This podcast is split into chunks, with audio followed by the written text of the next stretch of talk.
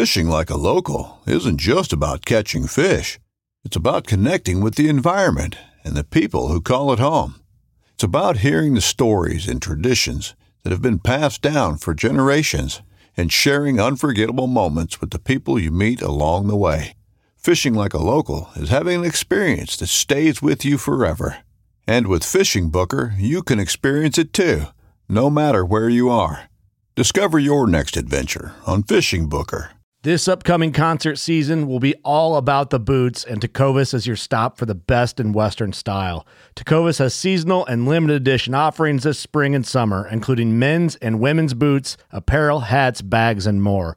All Tecovas boots are made by hand in a time-honored tradition with timeless styles that are always on trend. And Tecovas has first wear comfort with little to no break-in period. It's hard to find this level of comfort paired with this level of style. Stop by your local Tecovas store, have a complimentary drink or two, that's W C B style, and shop new styles. The smell of fresh leather and friendly staff are at your service. Many stores even have leather custom branding to make your boots truly personalized, and with regular live music and events, there's no in-store experience like it. If you can't make it into a store, just visit tecovas dot com. That's T E C O V A S dot com.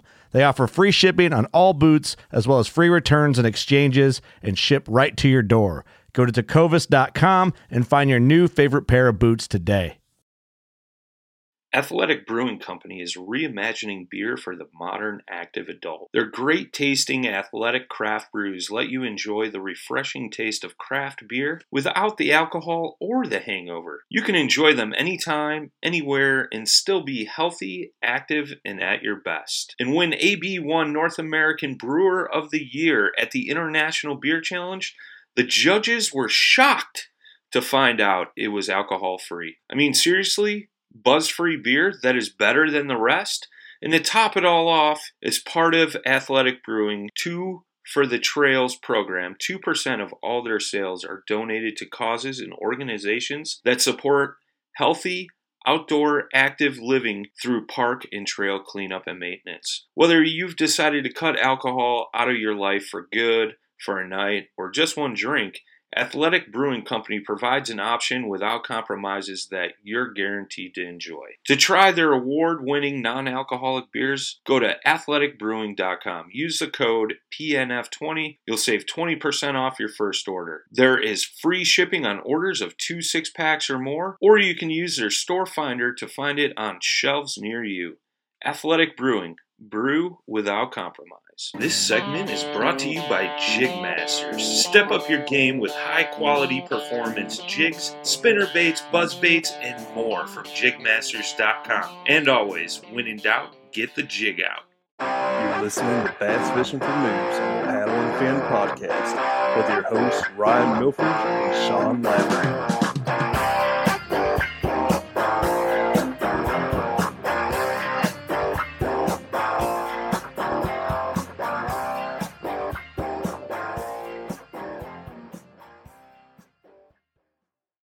Welcome back to Bass Fishing for Noobs on the Paddle and Fin Podcast.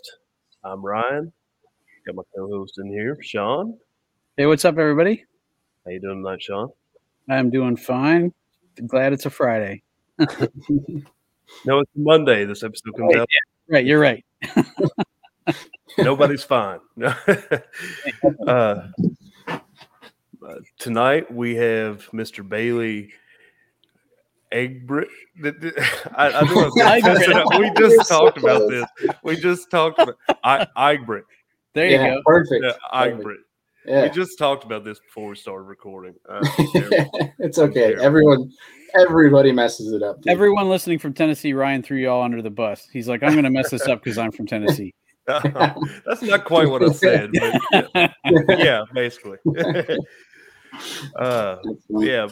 If you don't know Bailey, Bailey's from the Serious Angler Podcast, really good po- podcast, and uh, you know, very informative, especially like when you get into, you know, talking electronics and offshore fishing and all that, and crazy. And you know, we'll get into that some here because, uh, and I, I, I'm really gonna need Bailey to dumb some of that stuff down. Sometimes I hear them talking about it, and I'm like, what are they even talking about right now? You know?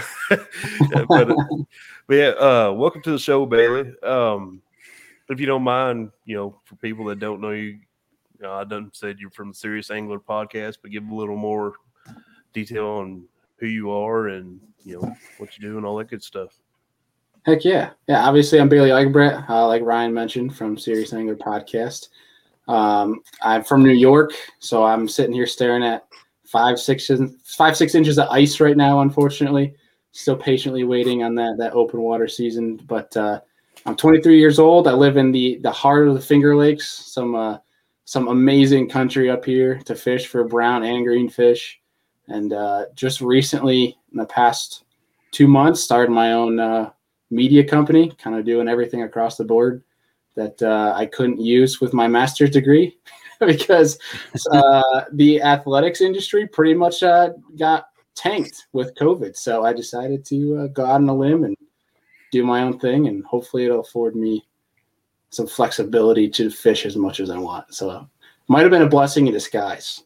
But yeah, I'm, I'm happy to be here. It's been uh, I was talking to Sean. I haven't had the opportunity to actually talk to Sean Uh, ever over social media. Like Ryan, we spoke over social media before, but never you know, kind of in relative terms face to face here. But uh, it's been nice to to sit down with you boys and talk some fishing. Yeah, well, thanks for coming on again. That's awesome. Um, I, you know, I, I, I've listened to the Serious Angler Podcast for a long time, uh, but and you know, it's it's weird how you know, you know I've talked to a bunch of people. Our, cro- our paths have never crossed. cross but um you know you definitely feel like you know listening to a podcast over a length of time you get to know the person, and um you know but getting to actually sit down with you is pretty cool, so thanks for coming on. Likewise. Yeah, and, and you know it's pretty bad, Sean, like he he's young. You said he's twenty-three years old. you know I feel like You know, normally he should be looking to us for advice. You know, we're the old guys here. Well, you know, we're we're going to be asking. You know, he, he's I don't want to say a kid, but you know, kind of a kid. You know, asking. but but uh. Well, how long have you been fishing, Bailey? Like, uh, what? How'd you get started? You know, uh, and you know, what led you to doing your podcast? Yeah, I, and real quick before I do that, I mean, and Ryan, that I kind of feel the same way when I talk to Jackson Orr. I mean, that kid's five young, five years younger than me, I think. And he's he's oh, a wizard, man, man. He's a prodigy. He he is the prodigy. Oh yeah, man. Yeah. Uh, but Jackson's yeah, awesome I've been kid. I've been fishing for. I don't remember the first fish I caught. Funny story. Um, my first fish I caught out of a local lake here. Uh, my dad has to tell me the story because I was too young to remember it. Uh, basically, I just caught like some two-pound bass, nothing big or anything. But to me, I was tiny, so to me, I thought it was big. And uh, apparently, I started started crying and told my dad to take the rod. I couldn't handle it. So that was my first. That was my first fish. Uh, not a glorious story by any means. I still but, have that reaction, you know. Yeah. uh, but yeah, I got. I started there, and obviously, I my dad got me outdoors and uh, grew up hunting and fishing. Um, you know, I was out in the woods before I could even get my license old enough. You know, my dad was the one that kind of instilled that passion in me. Um, but then it really kind of took off when I got fifteen, sixteen years old, got my driver's license, can kind of go out on my own, wouldn't have to, you know, rely on my, my dad to take me because he was always very busy with work. And obviously didn't want to bug him because you never really want to piss off your dad. So uh, once I got my driver's license, I was more of pissing him off to take his truck to go fishing. Uh, so it's kind of really started there. And then got into a kayak, and uh, kind of the rest is history. Just kind of obviously just the addiction has grown every year, every season, every day, and uh, just kind of try to consume more aspects of my life with fishing as much as possible. And it's just kind of a nonstop, learn as much as you can, soak it in, adapt. And I don't know, it's just, it's literally my, I know it's cliche, but like it literally is my entire life at this point. We certainly understand how that can happen, right, Ryan? Yeah. And, I'm sure uh, anybody listening to this can understand that. and and I also wanted to say, like, as far as when you caught your first fish, you know, I was in my twenties when I caught my first bass, and I think I cried a little then, too. So don't feel that. I don't feel as bad then. Well, you know, it, it only took me like a year and a half of bass fishing to finally catch a bass, so... Oh man, it's, yeah, it's, it's, it's been, it's been a rough journey. but we're getting yeah. there. We're getting. But you're there. Here. That's right. That's right. Yeah. You persevered. Heck yeah. I, I will say that one of the best things I ever did as far as learning to fish was start doing a podcast. Because like I've I've grown so much as a fisherman since we started started doing the podcast. You know, I've learned a lot. I've I've definitely got better gear than I had back then. And Sean, I, I I feel like you're in the same boat since you joined. You know, it's you've been what it's been about a year now, right at a year since you joined. Yeah, since I've been on the podcast, and yeah. I mean, you, you just can't you you can't talk to people like Jody Queen and Russ Snyder's and not come away a better fisherman. It's just not going to happen. So. Uh, yeah, we've been every, blessed, to say the least. Every person you come in contact, no matter if it's your first time meeting them or your tenth or your hundredth, you're going to learn something, getting out in the water with them or talking with them. And, you know, Ryan, like you said, like having been on a podcast, that being on a podcast, especially as a host, and I can attest to that too, like it rapidly accelerates your learning curve when it comes to, I mean, you can, you can apply that to everything. The more you talk about a subject and you talk about it with multiple people and various people, you're bound to accelerate how much you're learning and how much you're taking in, especially if you take the time to like soak it all in, evaluate what they're saying, and actually like go and put it, you know, to work yourself. So that's, I can, I mean, that's huge, huge, yeah. just putting in the effort yeah. to, to learn as much as you can. Heck yeah. Totally agree. It really is. I yeah. agree too. Yeah. And, it, and it's not just like here on the, the Noob Show, we like to talk about, you know, uh, technique specific stuff, uh, tricks and tips, you know, but, you know, just talking to those guys and about their mindset of how they approach a day on the water, how they deal with um, good days and bad days, you know, that's, that's really what's helped me. Um, 'cause you know, everybody has their times where they struggle and, and, you know, you know, both Ryan and I have had our days where we're like, uh, I'm just going to get rid of all my fishing crap. 'Cause I just can't do that. I, something's not going right. But, you know, I think through talking to those guys and hearing them say, oh yeah, I, I struggled. And you know, how they deal with that has really helped me too. So I think yeah. that's, having a good I, network is crucial. Oh my gosh. Yes. Whoop. We just lost Ryan. What happened, Ryan? Oh, he's working on his uh, having some technical difficulties, but he feels so, the shame coming from everyone from Tennessee. So they're all they just don't want to hear him anymore, and he can feel it. Pick himself out. I'm, I'm having lighting issues. Okay, I'm sorry. I'm trying to work on it. uh, but yeah, so it seems like one of your specialties, you know, that light. My lighting's not going to be great, so good, hopefully man. Most of y'all ain't watching this and y'all are listening. Um, but uh, but yeah, so it seems like one of your specialties is offshore smallmouth fishing, and up there in New York, it's like y'all have some giant mutated smallmouth. it, I, I mean, it's like you know maybe not right now since you're not able to get out uh, due to the ice, but man, it's around. During the fishing season for y'all, man, it's like you're constantly pulling out these huge smallmouth, and hearing you talk about it, like, like you going around, like on your podcast, you know, you talk about, you know, catching all these smallmouth. Like I'm, I'm so jealous because, like, I don't know if I've ever caught like an offshore fish ever, and uh, you know, I know we've dabbled in it uh, with a few people before. But uh, I'd like to talk with you a little bit about that too. Like, where, where do you even? How do you even get started with that? Because uh, me and Sean have talked about it before. How, you know, if we try to approach like offshore fishing, you know, if we see something on our graph, which I've got like a little four-inch Lorentz hook, uh, hook two four X. So like four inches is no side scan or down scan. Mm-hmm. Uh, Sean, I believe he's got down scan and side scan, but it, uh, you got like a five inch screen, right? Right. So, so it's still kind of a small screen, but he's got the side scan and down scan. Right. But if we do see something on, we don't know, like, is it below us? Is that in front of us? Or is that something we already passed or what? So mm-hmm. how, how do you even get started targeting offshore? So I think the biggest thing uh, to get started Um, honestly, probably not even on the water, which is kind of might sound weird.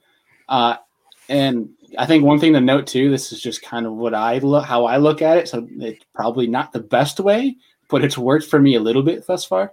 Um, is it's like uh, if you guys use Navionics or anything like that, mm-hmm. um, you know, if for those listening, if you don't want to buy the application, uh, if you go to Navionics web app on your browser, you can get it for free. It just doesn't have any G P S.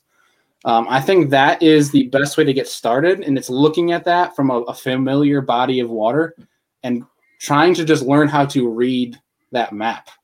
Um, so knowing what humps look like versus holes, um, and then almost trying to, when you see that and you know where it is, try to almost develop this kind of like a, I want to, I don't want to say three D, but try to visualize it above the water. So that way you can kind of help help yourself understand how those fish are going to set up and how you should position yourself to therefore try to target those fish. Um, and that's how I kind of got started with it. Um, I had a really good buddy. Uh, his name's Alex Coral, absolute hammer, a uh, a guy who's very underrated here and doesn't get talked about enough up here in New York, but um, kind of took me out uh, under his wing, helped me learn some what it's how to not only find fish offshore, but how to target them as well. Um, but getting out there, and even if you have like a simple down imaging, like, like you said, you have a, a hook, hook two or hook four, I think you mentioned. Um, I started out with a Garmin Striker four, so I only had that simple sonar. Okay. And I was basically, and we talked about this, um, we did a podcast with Mikey Balls, and we talked specifically about this, about graphing. Um, you can still find those fish, but you're just like, you, you when you don't have side imaging, you just kind of have to deal with the fact that you're going to have to work twice as hard, if not four times as harder than somebody with side imaging is going to have to. So basically I was the dummy out there with my Striker four with just sonar, and I was holding in my right hand. I had my Navionics app, and I'm just paddling or pedaling around, just trying to find something, like looking back and forth, trying to figure out what was going on, uh, and, and just kind of dropping simple waypoints. And then usually when you get start getting those first couple bites and you start trying to present that bait is when things start to click. Um, and then obviously making the upgrade to a, a bigger graph that has side imaging, getting a better mapping chip, getting a mapping chip inside of your graph is huge because it makes it so much more efficient. Uh, that just makes things so much easier. And you can kind of, the more you see those fish, the more you adjust your settings, you can kind of learn to like even read the fish on the graph to see how they're positioning, what kind of mood or behavior they're in. Like if you find a fish, if you're in fifteen foot of water, and it, feel free to stop me and tell me to shut up at any point because I'll rant and I'll rant probably forever. no, like, no, go ahead. The more you talk, the less we have to. Fair enough. Um, so like say you're in twenty foot of water, talking about how you can read fish behavior. If you know that there's fish on a, say, say you're on a hump, hump comes up to twenty foot, those fish are maybe on the bottom, if not two, three foot off the bottom. Those are going to be easy targeted fish. They're going to be active fish. If a fish is, say, ten foot suspended, that fish is going to be difficult, and it's probably not in an aggressive mood. Now, that could be – it also could be different depending on if those are schoolers or not. If it's more than one that's suspended, those might be schoolers. But it's you kind of learn for with experience and just trying different things and getting out there over and over and over again. Uh, you kind of learn different situ- uh, situations, scenarios, and kind of can piece it together, you know, when something comes up, and it kind of just becomes quicker how you can read them. But then obviously there's always something new, but dude, this is the thing for off- offshore fishing to me is I would get out there and, you know, the banks would be so much fun during spawn when you'd see all these boats up there on the, on the, uh, on the shore. And I was like, when I had gotten my kayak and everything, that's when I started really looking into it. It's like, why aren't guys out on ninety percent of the lake that's not being fished? Like there's gotta be fish out there. Looked into it more and obviously realized, okay, this is a thing, and made a network, got some connections, and like started learning. And like, it's, it's crazy. There's a shift. And I think it's being talked about down south as well, as how everyone is, is offshore now. So shallow's becoming good down south, but up here in the north, in the north, we're still like five years behind. So everyone's still up shallow, and offshore fish are like, they don't see baits as much, if at all.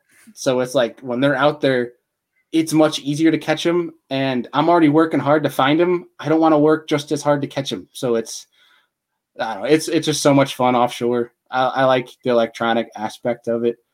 Uh, I'm sure I didn't even answer the question you asked, but there, there's, you know, ten minutes of t- talking offshore. well, well, let, let me ask you this, because you, you were mentioning humps, and you might have already kind of answered this, and I just not didn't understand it because I got kind of a simple brain. But uh, you know, you, you hear people talk about humps. They're like, "Oh yeah, fish the humps." I've never heard anybody that I can remember actually explain how to fish a hump, because I've attempted to, because uh, there's one specific hump down here on one of the local lakes where there's it's actually, you know, it comes up pretty close to the surface of the uh, the water. Mm-hmm. Um, and so there's actually like a piece of white P V C or something sticking out, but put there by T- TWRA to let boaters know that it's there. Uh, right. So that one's pretty easy to see where it's at. So that's where I practice at. But I don't, are, are to be on top of that hump or like on the sides of the hump? Like how, where do you cast? Do you cast over it and bring your lure over top of it? Or do you go to the side and bring it? Like, how do you target the hump? Where are the fish at? Yeah, I think that could be, you know, the answer could be different depending if there's current or not. That could be a huge factor, and depending on how you situate on that, how big the hump is. Like, okay. is there is there a forty yard flat on top of it where you can't cast across it? I mean, if it's something where you could simply sit on the south end of it and cast past it on the north end, you, I mean, if in that kind of terms, you want to sit off of the hump. You don't, you never really want to be on top of it, because that's where the fish are going to be. They're going to be either on top or they're going to be situated just off the break. And that's what they're sitting there waiting for bait fish, uh, whether bait fish or crawdads, if there's rock. I mean, if it's, if you're talking about just hard bottom, you're probably just going to want to, you want take a few casts, try to bomb it across, across that hump, bring it over the hump. And then if you know there's fish there, try hitting the break. So like, say if you're on the south side of that hump, try hitting the east or the west side. So like, so say your hump's here, right?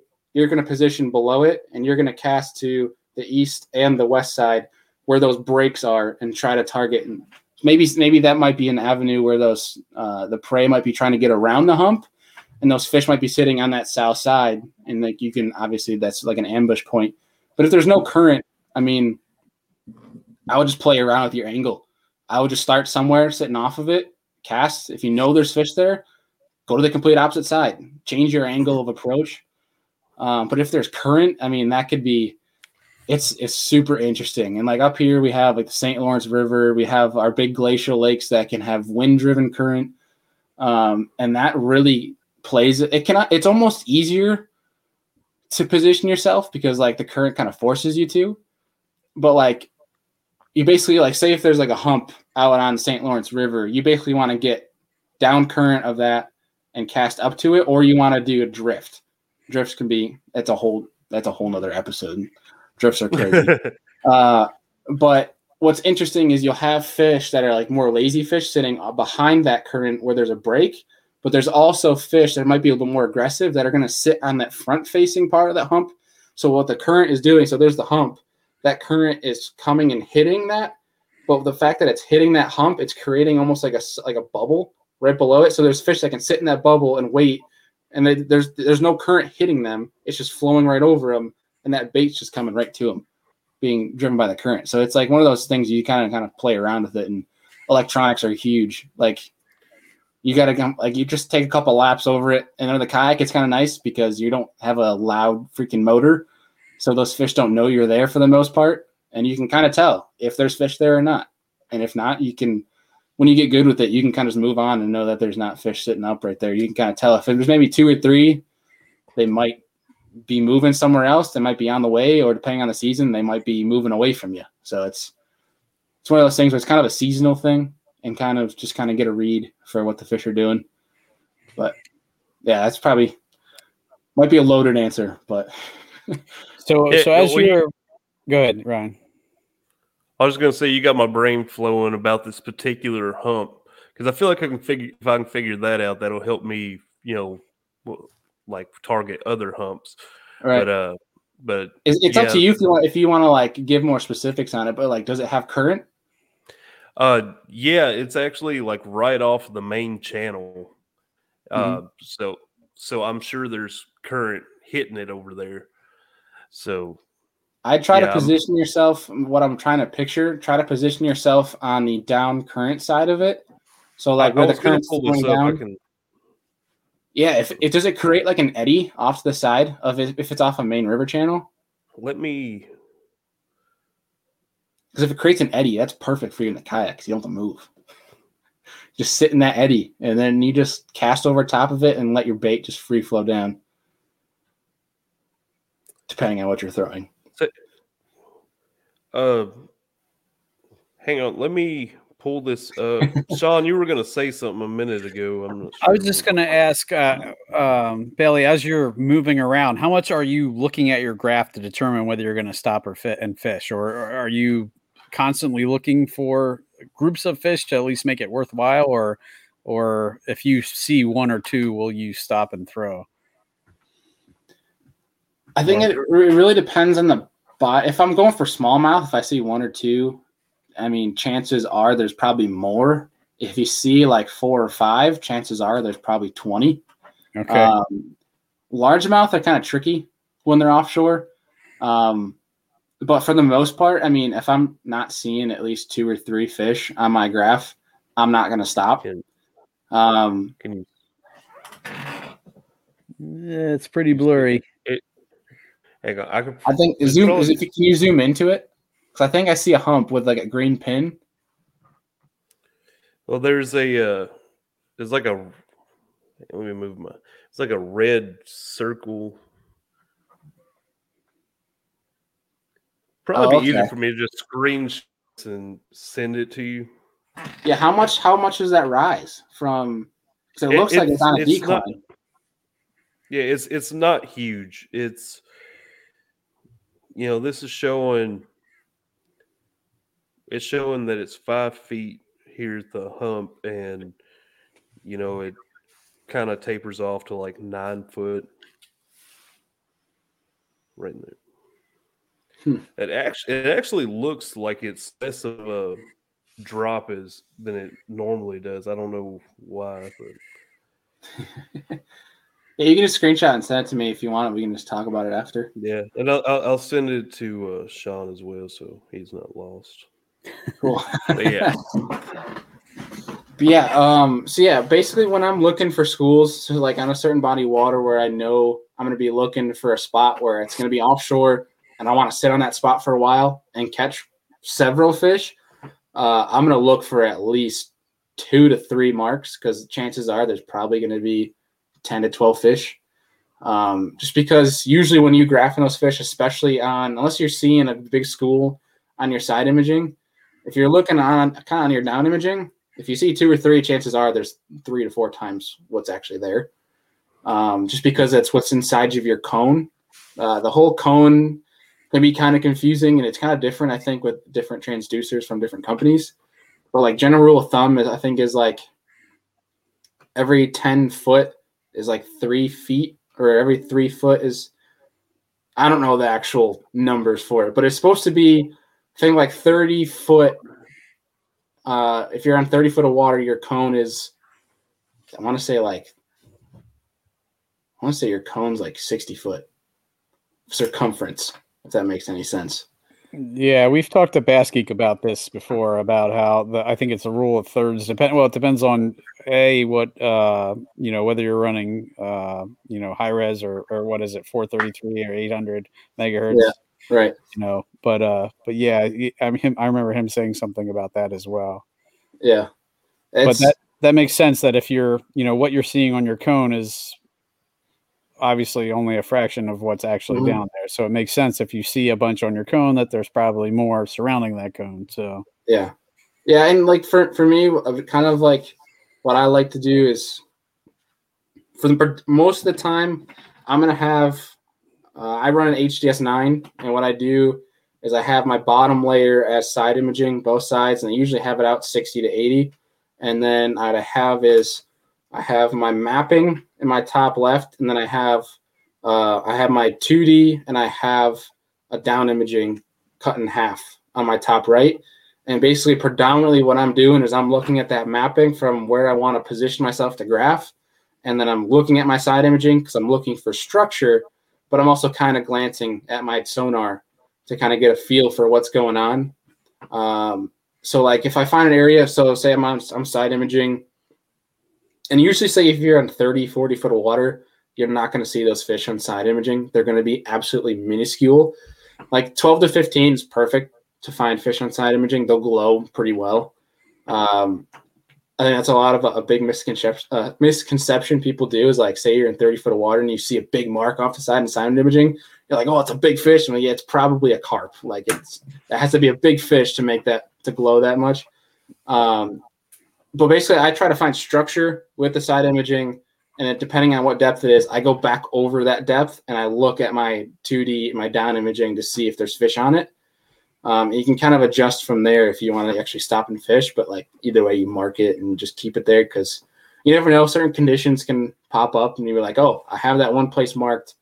There could be with this conditions, those fish could be right there. I definitely got to get, got to get better at dropping waypoints because too often I, I, I gra- or pass over them, graphing, see them, and I'll just instantly want to turn the kayak and just start throwing. But if I drop a, a pin, it'll help me find them better than just trying to eyeball. Uh, oh yeah. Once I turn around, and I, but usually I get so excited, I'm like, oh, whoa, look at that, and I get more concentrated on not losing the spot than I do, you know. And I should just, you know, drop a pin, and then, you know, make my turn and be able to look at that pin and say that's where they are, and okay, this is where I am in regards, uh, you know, uh, in uh, I just lost my train of thought in. We got in, in, in aspect to that to that mark, you know. So I, you know, rather because so many times I, I just try and turn around and, and try and cast to that spot, and more oftentimes than not, it in the process of turning, I lose where it is, or you know. So mm-hmm. I, I think that's a definitely something I need to get better at is actually dropping the waypoint on the graph so that I have a frame of reference to to, oh, yeah. know, to know positioning wise. So heck yeah, dude. I mean, if there, if you know there's structure there, it's especially if like it's a non-tournament, it's so important. Like it could be, that's a fisherman's like standby is his waypoints. Like that's his, his lifeline. So, I mean, you, if you know the structure there, like, you know, it's not an area where it's just a random rogue fish. I mean, drop a waypoint on it because if that fish, if you see fish there, chances are good. Most likely they're still going to be there when you turn around. And if they're not there when you turn around, you weren't going to catch them anyways, because they were already gone out of your cone by the time you drop down. Now that obviously could be different. Like if you're dropping on smallmouth, you want to drop right away because you want to get to them ASAP, especially if it's like summer months. But uh, for the most part, if you know the structure there, yeah, get your waypoints there because like you might miss a fish now, but like now you have a waypoint for fish for however long you want to fish it. Right, right. That makes sense for sure. Yeah. I- I've always wondered, you know, because I haven't played too much with um, – waypoints, which mm-hmm. I mean, I've got a cheaper unit, so it might be different with like the more expensive units. But I've always wondered, like after I unplug my battery and everything, if it still saves inside there or if it resets it. Your your units have a, a memory. Like if you go back on my Garmin Striker four, I didn't have mapping whatsoever, but it like will tell me where my boat is. So if, like you just look at my Garmin Striker. And you go on the G P S, and it's just random plotted dots on the screen. You just take relative of your boat where it is to the waypoint. Uh, but it is a lot easier yeah. with, with bigger graphs that you can actually put mapping chips into. It's so much easier because, you know, especially, it's, you know, if you're on the off the water afterwards and you want to do a little, you know, a- analysis of your day, you can sit there and use your graph with the mapping when you're off the water. You don't have to be Uh, like on the water in your boat and that sort of thing. You just got to hook it up to the battery, obviously. Yeah, see, that's that's what I've got. Mine is like a white screen, and it allows mm-hmm. me to make a waypoint. But I've never, I, I've been meaning to. I just, when I get on the water, I'm like, I want to fish, I want to fish, I want to fish. So I've, I've never stopped to do it, but I wanted to play with it and like mark it, unplug my battery, reset it, see if it saves. But like I said, I'm, it'll still be there. Yeah, cool. I mean, if you have two thousand, it'll probably over capacity. Yeah. Uh, so uh, now I'm drawing a blank. Was that? uh, it's contagious, Sean. It's contagious. My bad. My bad. I was um, I was gonna ask you uh, when you are when you were revisiting your points. I guess you you really concentrate on positioning. I've heard, you know, positioning is everything. You know, mm-hmm. um, you know if you if you're you can be at the right spot on the right fish, throwing the right lure, but if you're throwing it from the wrong angle, you know, oh, sometimes yeah. they're they're not going to care. So um, I'm sure that really helps with uh, your waypoints as well as as knowing your boat position in in regards to those waypoints, so you know, A, how to approach it, where to cast. I know, um, I think, I was it Bass Geek that was talking about dropping the markers too? Somebody we, we interviewed was talking about yeah. actually having yeah. like a, a weighted marker, so he would, you know, drop yeah, like that. a buoy. Yeah. And uh, I've thought about doing that too, but again, it's something I never have done, but, you know, another tip that I've heard and thought, yeah, that was an awesome idea, but then never did it.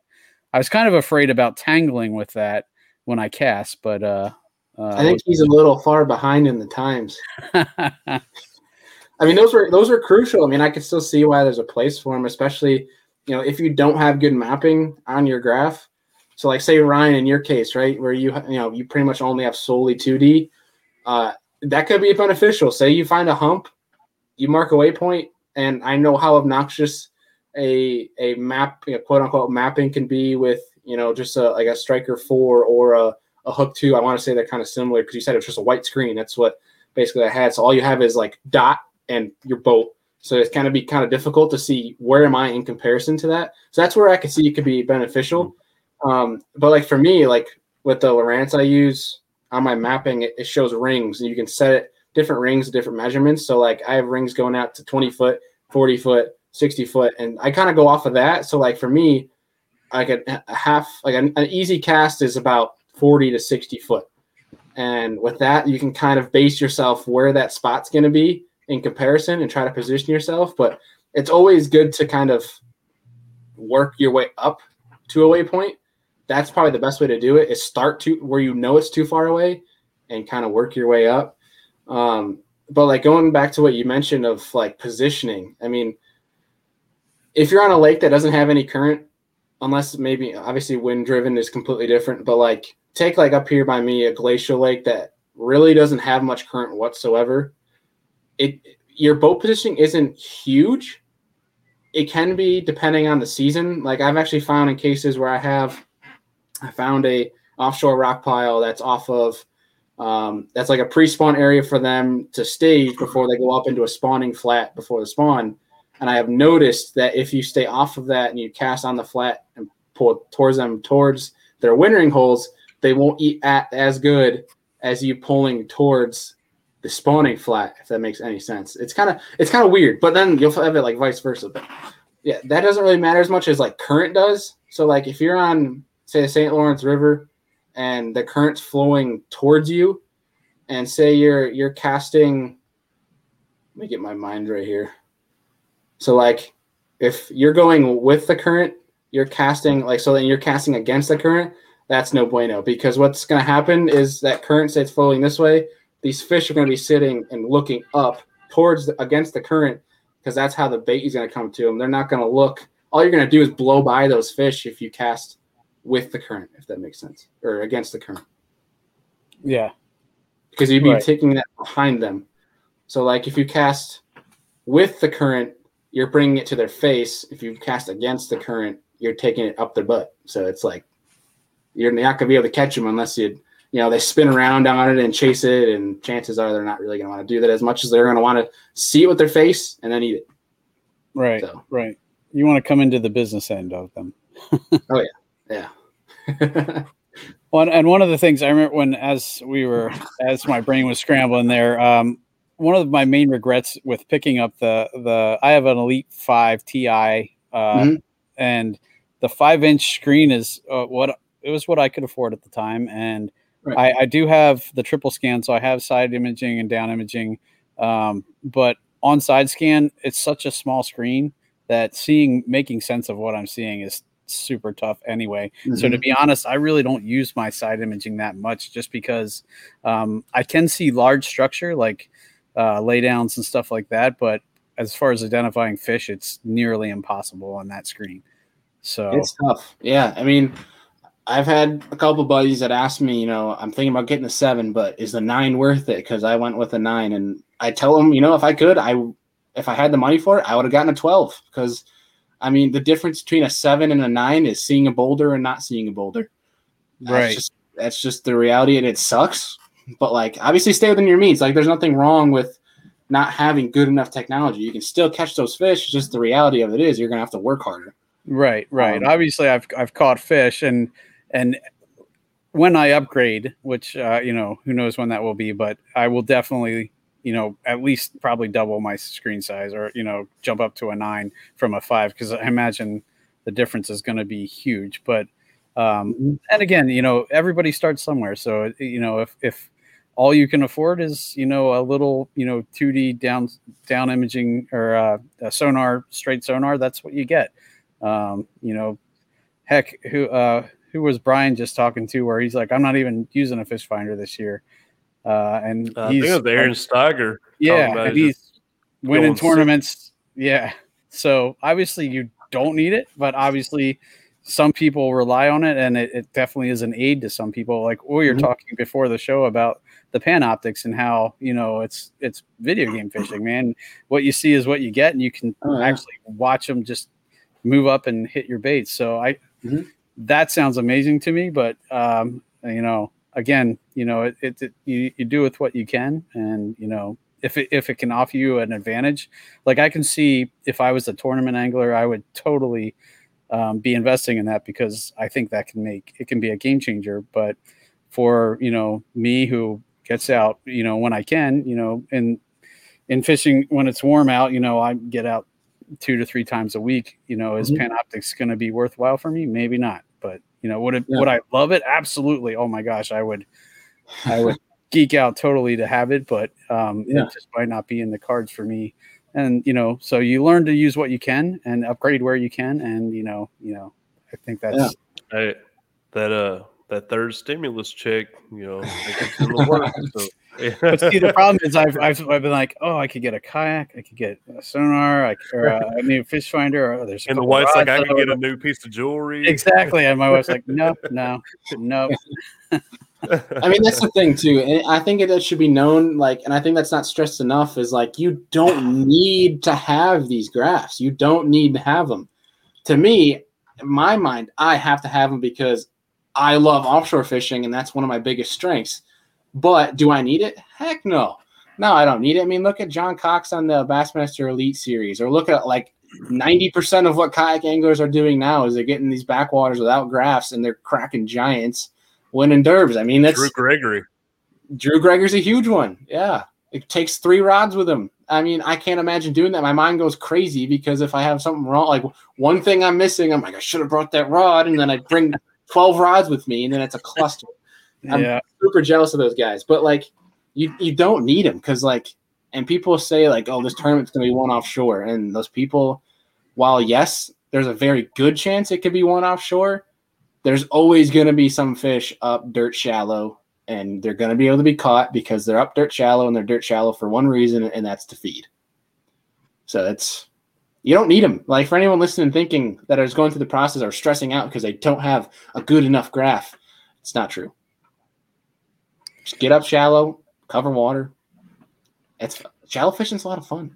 It definitely helps though when yeah. you know when you're you like Ryan and I, you know, where you're shallow fishing and you're they're not there that day to to have a stand or a a, a plan B, you know, of oh, you know what, I can just go out deep and and see what I can find out there. So um, mm-hmm. that's where I want to get. I'm not there yet. Um, I still, as soon as I lose the the comfort of catching them in the shallows uh and know I have to go deep to get mm. them uh, uh that's when I'm like, okay, let's go shoot in the dark here and see what we can find. And haven't been as lucky or as productive as I would like to yet, but you know, definitely I'm learning, and and uh you know, I'm also, you know, right now in the winter uh on the lake that I fish most, I, they say that's where you go, so I haven't been beating the bank I've tried it, and, you know, d- didn't have a whole lot of luck, mm-hmm. but then I've also haven't had a luck, a lot of luck fishing deep, but I attribute right. that more to inexperience um, than I do not being, not having fish where I'm looking. So mm-hmm.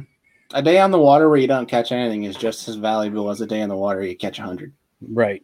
It right. could be more valuable than a day on the water. You know, where you, catch you, you know, I, I hear people say that, and like, that's coming from people that rarely ever have days where you don't catch anything. You know, for us that have a lot of those days not catching anything, it gets really frustrating.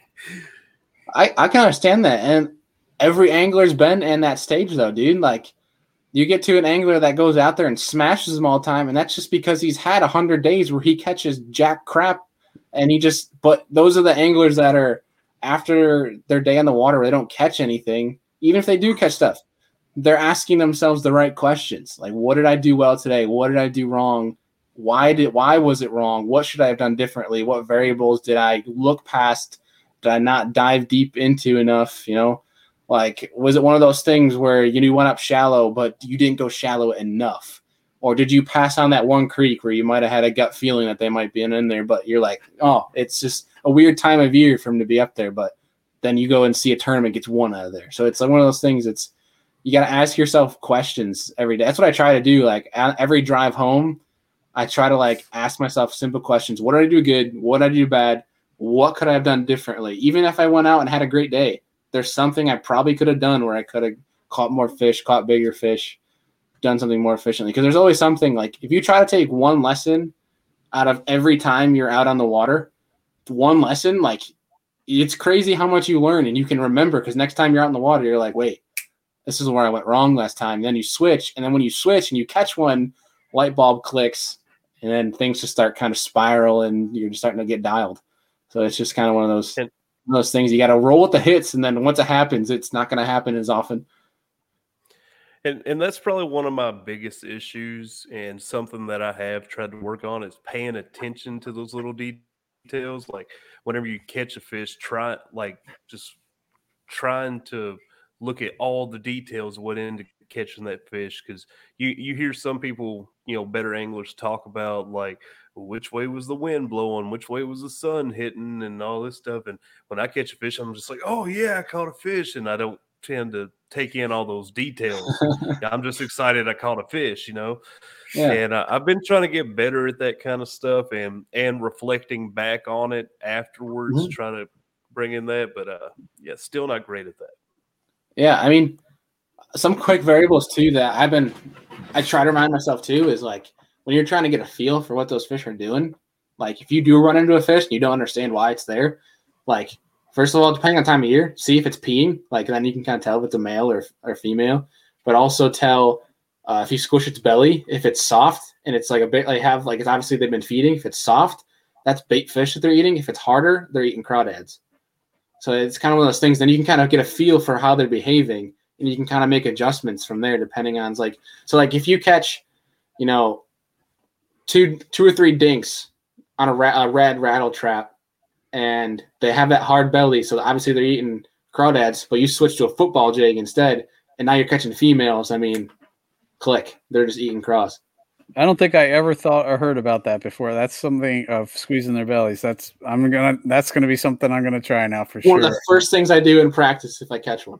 Interesting, especially on a new body of water. That's that can be pretty crucial. I think that's a good tip. New body of water yeah. too. Something that I was taught uh, by one of my buddies is to go up really shallow, shallow, especially if it's clear water. And if it's clear, it's a lot easier. But like, even if it's dirty, try to like collect some stuff from the bottom and kind of. Evaluate, like look for look for claws from crawdads. Look for, you know, maybe dead bait fish or something. Trying to get a feel for what's going on, because like any little variable is going to help you. So it's just one of those things of trying to experiment. Not saying go try to do one with the water, dive in, go scuba diving, but like something something little to pay attention to that you can do for two minutes while you're at the ramp. Yeah, yeah. I mean, I, I've I've had a. A similar thing where I've actually, you know, noticed something like that and been able to put it to use. You know, uh, I was out on uh, on Stones River, I believe it was last year, or well, I guess not last, twenty nineteen fall, and uh, I actually get, went over to the bank, got out to uh, to pee, came back, and you know I'm on, I'm standing on this like rock, and then it like drops off in like this rock wall, and I, I look down and I see like a like a brown crawdad, you know, in the water running on this rock that I'm standing on, tied on a natural crawl jig, and you know started catching them. My buddy there you go. Heck yeah. It's just little variables, man. And the more you learn, the more you adjust to them. Like you're never, and that's the fun thing about fishing is you're never going to understand everything, but like little things are going to get easier and it's going to come more naturally. And you're going to have these anglers that are, you know, looking at a tournament side of things. I mean, a great example for like kayak side, Cody Milton or Russ Snyder's, there's a reason why they are so good every single time. You know, it's because these variables, they're just coming more naturally. It's muscle memory and just coming quicker. They're putting things together faster. It's not like they're doing anything crazy. They're just understanding the fish better. Right, right. Well, and once I'm, your confidence builds, I think, you know, confidence builds confidence. So the Oh, the, confidence is huge. Right. Yeah. Uh, yeah. Is ninety percent mental. Oh, yeah. It's definitely yeah. – and and. It's a struggle for, for, uh, you know, noobs because, you know, they don't have that confidence. And, you know, unfortunately, you know, that the, the same is also true that if, you know, you're really struggling, you know, it's hard to build confidence, but that's where you just have to, you have to put in the time, you know, t- spend time on the water. You know, that, that was what, uh, one of the things that was tough for me to learn.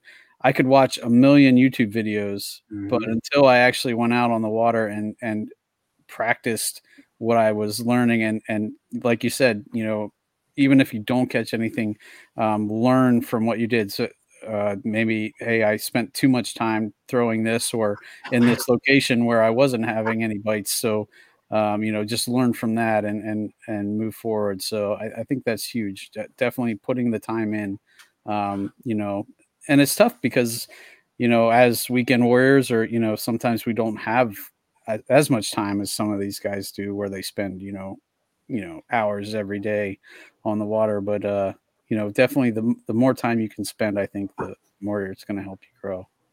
Oh, yeah. And I think another thing that's crucial too, you know, like say, I mean, obviously YouTube videos, you can learn a lot from, but I think another thing that's important is feed through the bull. There's a lot of B S out there that people put out. Uh, and it's just kind of one of those things where, you can learn from them, but like, don't make it like when you, when they say something, don't think of it as like, that is the rule. Like it's night and day. Just try to like to see what, remember what they say. And then when you go out in the water, kind of apply it, see if it does apply for by you. Cause a lot of it could be regional advice. Right. See what kind of applies by you, what works for you. Don't like take that thing to heart completely and be like, all right, what they say is one hundred percent correct. And it's impossible if it's any other way, like, because that's not true at all. Uh, I think another thing that's important, too, is, like, like we talked about that network, and network is huge. Like, if you're struggling to do something, if you're having a couple bad days, you know, reach out to a buddy or maybe even reach out to a guy that you've never talked to before. And, I mean, don't go ask and be like, hey, can you go put me on some fish? Put me, you know, kind of one of your spots. Don't ever ask for spots. But, like, be like, hey, man, I'm struggling. I want to learn. Because a lot of guys, especially true anglers, they're going to respect the grind. They respect you wanting to learn. They're like, hey, man, is there any, any chance that we can link up and we can just either chat or maybe get on the water? You know, just help me put these things together. I'm like, and, you know, try to reinforce that, you know, I'm not asking for your spots, but like, can you help me learn these fish a little bit better? Right. And, and people, people respect this. I mean, you, you might get shot down, but also my people will probably respect it and probably meet up with you. So I, I think. You know, our community, the community of kayakers, uh, from what I've seen, you know, really is like that. The, you know, I don't know how many people have offered, you know, to take me with them or, you know, uh, and I was very bashful at f- first and I, I still am that way to, to some, some respect, but, uh, you know, go out and check out your local kayak club and you'll be surprised how many people there want to, you know, want the sport to grow and will will take you under their wing and kind of show you around at least enough, you know, yeah, you don't want to say, hey, I want to, you know, put me on the fish or whatever. You mm-hmm. respect their spots, but you know, there's so many people out there that are willing to, you know, help you. And, and you just have to kind of take that step to reach out and ask for help. And that also yeah. what you were saying about YouTube, that was another thing that uh, took me a little bit to learn that, oh, you know, I might see these guys catching huge bass, but that's out on the California Delta. That might not apply at all to me in Central P A.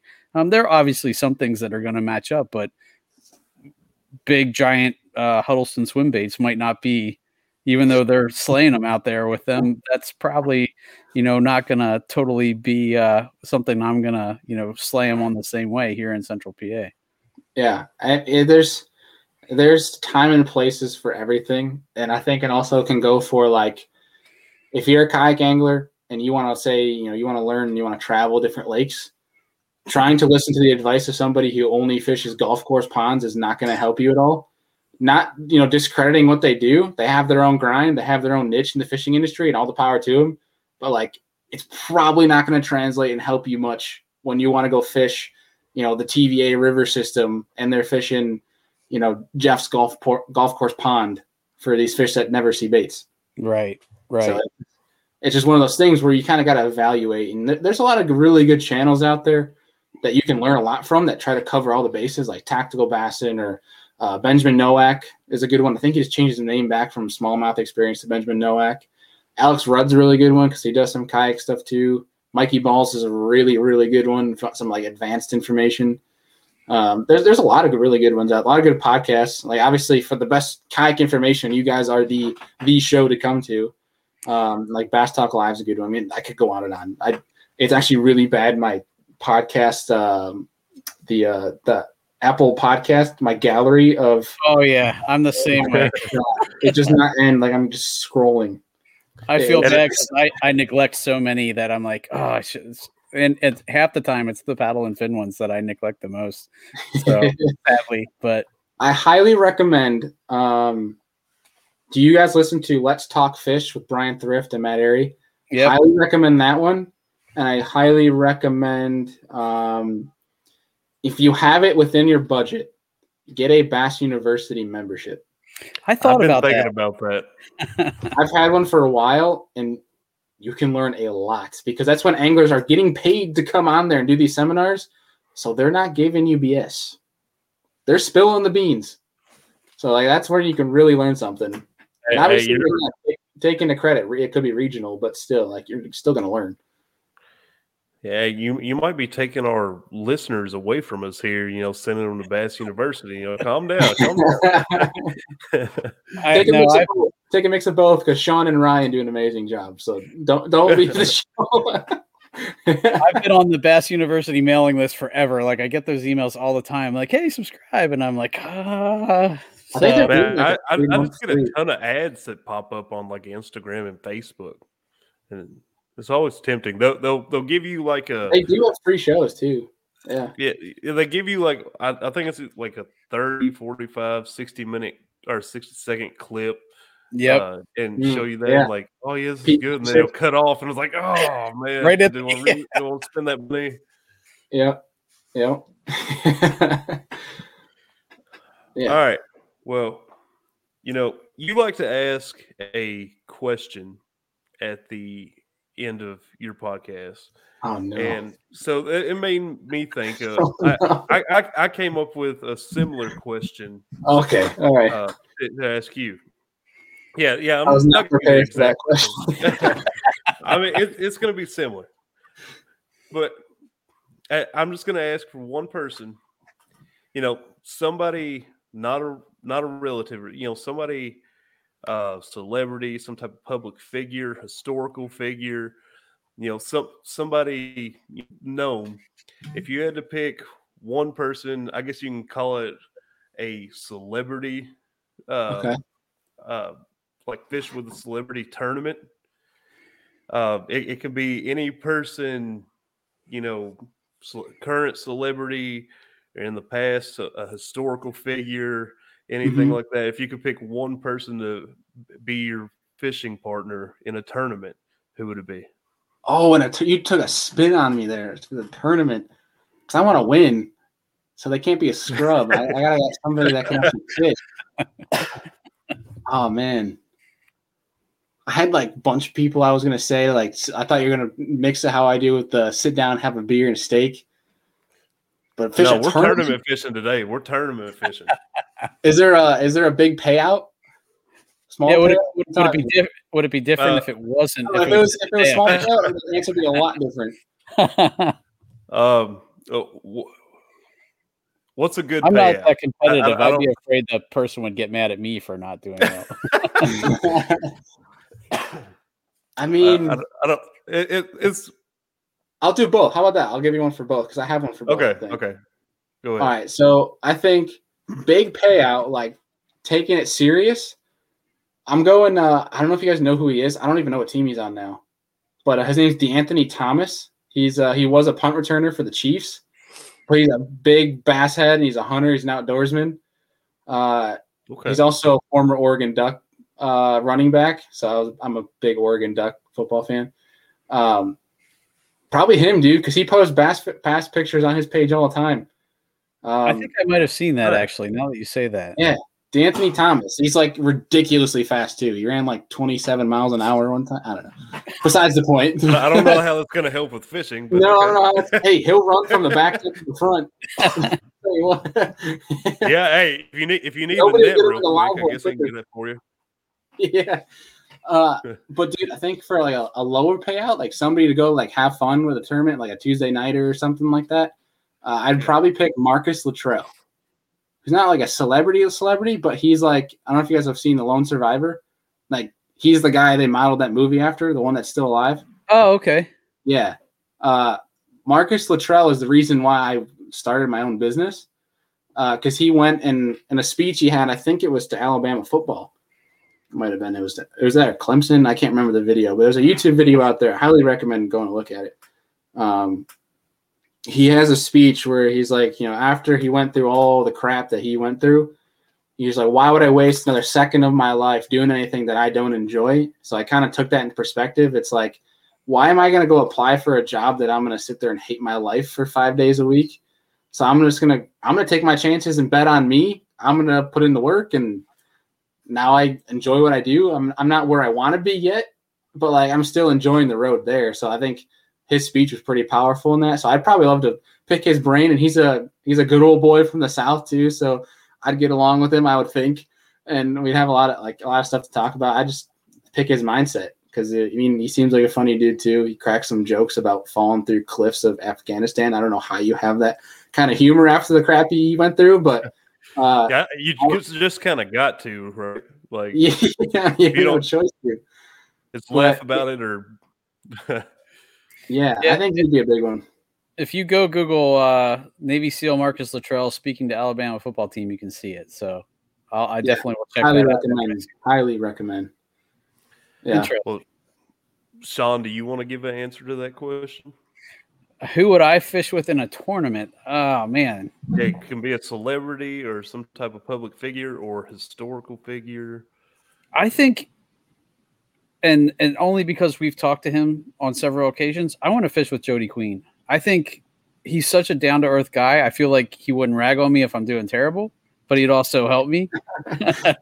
So um, that's who I'm going to say because, um, A, he's going to help me win. Because he's Jody Queen. I mean, come on. But B, he's, he's also not going to. Yeah. What's that? Yeah. So when you guys are going to drive the boat? I'll, I'll, I'll do. I'll be. I'll be the back angler. I, I don't mind. Um, you know. Uh, that's, that's okay. What about I you, had, Ryan? I had time to think about this since I came up with the question. And see, I you know I was trying to. Throw it out there without giving it away too much, but like I've got the perfect partner in a, in a bass fishing tournament. Okay, I, I said historical, right? Jesus, Jesus is going to be my tournament partner. It's like, oh, I you know I caught a five pounder, but it's the only fish I caught. Like, no, we caught five five pounders. Boom. One he's going to multiply them right there. Well, yeah, you've heard, you've heard the story of he tells you even which side of the boat to throw your nets yeah. on, man. He knows what's going on. Yeah, I mean, y- y- y- y'all can't. I, I don't care. You know, I love Jody Queen. He can't fish, compete dude, with Jesus. He can't compete with Jesus. You're right. He's, you're probably right. In, he's probably in like a group text with the fish and asking where where they're at when they're meeting up. All right, we got to go get caught again. Oh, well, you know. Where are we landing, we're, boys? We're coming, Jesus. We're on our way. Uh, oh, my. That's, I mean, that's, I wouldn't have guessed that answer coming from you, but I, hey, that's, I, I'd go what, what's for that it. supposed to, what's that supposed to mean? No, no, no, no. Not, uh, you're not I'm, I'm, I'm, no, I'm no, no. Even. What, what? No, no. Uh, but I, I was expecting like a Bill Dance or uh, not, I, my mind did not go there. So no, I love it, to watch it, Bill Dance break a bait caster and fall in the lake. I would love that. No, or his if we trolling motor goes. Yeah. Yep. No, if we if That's we took amazing. Jesus out of there, I'd probably pick Attila the Hun, because he's just going to go in there and like slay some fish. And you ever watched uh, what's the show? What was it? Turtle Man. Have you guys yeah. ever watched that? What, what do you oh, mean? Yeah. Have you ever watched that? Be, I feel like, like I laugh all day long fishing with him. Oh. Oh yeah, if you're gonna, if you want a, an entertaining day on the water, I could think of a million people. Holy cow! Oh, Jeff Foxworthy, I would love that. Uh, the Blue Collar Comedy crew would be a blast to fish with. Yeah. Uh, I don't. I don't think I would get much fishing done, but no. yeah, I wouldn't mind going out with the tactical bassing guys. I feel like, you know, I think that would be a, a fun too. If I ever make it out to, well, I guess they're not in California anymore, are they? They're. I think they're on Chickamauga now. No, they're here yeah. in Tennessee. No, geez, yeah. now I, everybody's going to Tennessee. What the heck? Hey, it's fine. It's like a re- YouTube reunion every day on Chickamauga. Everyone's out there. Heck yeah. Well, Bailey, appreciate you coming on here and talking with us. You know, when I when I originally reached out to you, the plan was for this episode was to just talk trash about Brian Schiller and Josh Smith the whole time, but I th- believe this episode turned out to be almost as good as that one would have been. Josh is Josh is a good dude. Brian, I hate that guy.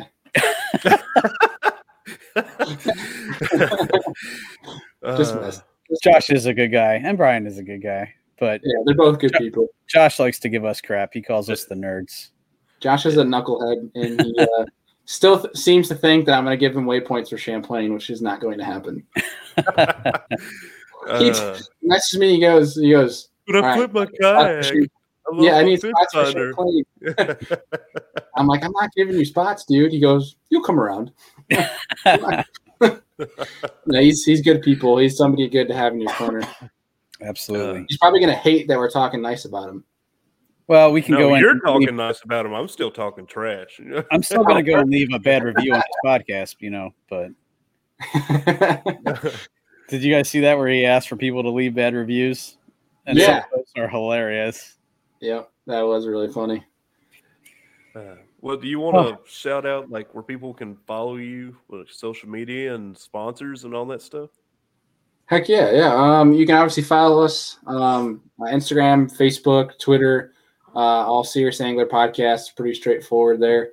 Um, and uh, we just partnered up with a couple new companies for this year. Um, we partnered up with Outdoorsman Coffee Co. Uh, Frank over at Slay Nation helps out over there.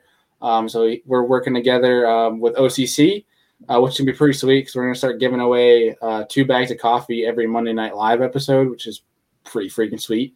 Awesome for the viewers, awesome for us. And um, we partnered up with AFCO, which is huge because like half my, probably eighty percent of my wardrobe is already AFCO. So now I could just make it one hundred percent. So it works out great. Um, and then we partnered up with Lure Lock too, which is pretty crucial for us because tackle management is is huge. Um, the one downside with them, but I found a, a reverse solution, is they're not waterproof, but I have the Hobie H crate with the waterproof top to it. So it doesn't even matter, but it's just one of those things where like that the, the tack logic on there is it helps you stay a little bit more organized on the water, which is huge for kayak guys. But uh, we're working with those fellas. We work with uh, Queen Tackle. Amped Outdoors is a huge contributor to myself and the show. Uh, I'll be sleeping out of my car a bunch traveling this year, and they hooked me up with a, a little battery pack that like uh, I don't know if you guys have seen the Ice Hole Power. That's another brand that works with Amped. It's like battery packs, but basically it's for my laptop and phone. Stay, I can sleep in my car for like two weeks, and pretty much stay charged the entire two weeks, which is super cool. That's and awesome. Lithiums are just baller in general. Um, but yeah, we, we have a lot of good show partners, but um, we have some really good fans, and it's it's a fun time. It's a good show, and Obviously, Paddle and Finn is a, a friend of the show. We've had Brian on before. I've had Brad on before. I talk crap to Brad all the time. Such a, he's a good dude, too. Um, which he's been catching some winter hammers down there in Ohio for how much he complains about Ohio. I know. He's he's like, Ohio fishing sucks. Just look at this twenty-incher. Yeah. And I, I always give him crap because I'm like, dude, just go up to Lake Erie. There's smallmouth right there. And he goes, no, that's cheating. And I'm like, it's not cheating when you catch twenty-five pounds on Lake Erie and they're all over twenty inches. That's a fun day. Go do it. But yeah, no, I appreciate you guys getting me on the show. It's it's been a blast, and finally get to talk somewhat face to face. And Ryan, I'm going to be down in your neck of the woods in about twenty-seven, twenty-eight days if you're not sick and want to link up and go fish something.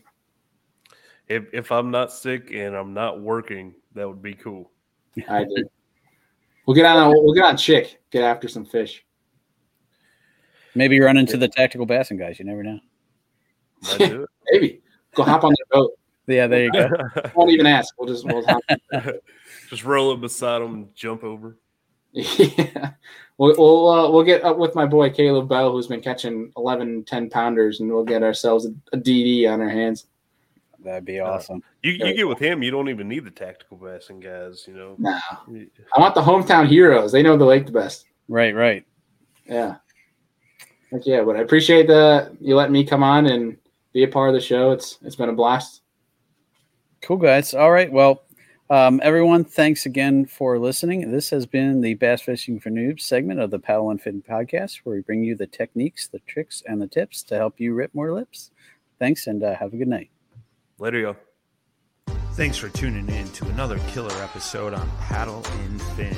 Don't forget to go check out our website at paddle, the letter N, and fin dot com. Don't forget to check out the YouTube channel at Paddle and Fin. If you got a question, comment, want to hear from a future guest on a future episode, feel free to email us at paddle, the letter N, and fin at gmail dot com. Don't forget to follow us on social media at Paddle and Fin on Facebook and Instagram. Shout out to our show supporters, Angler, the Angler button, and app just makes for a better time on the water and creates a virtual logbook for every fishing outing out on the water. Shout out to Rocktown Adventures, located in Northern Illinois, for all your kayaking, camping, and hiking needs. Shout out to Jig Masters Jigs. When in doubt, get the jig out. Go to jig masters dot com.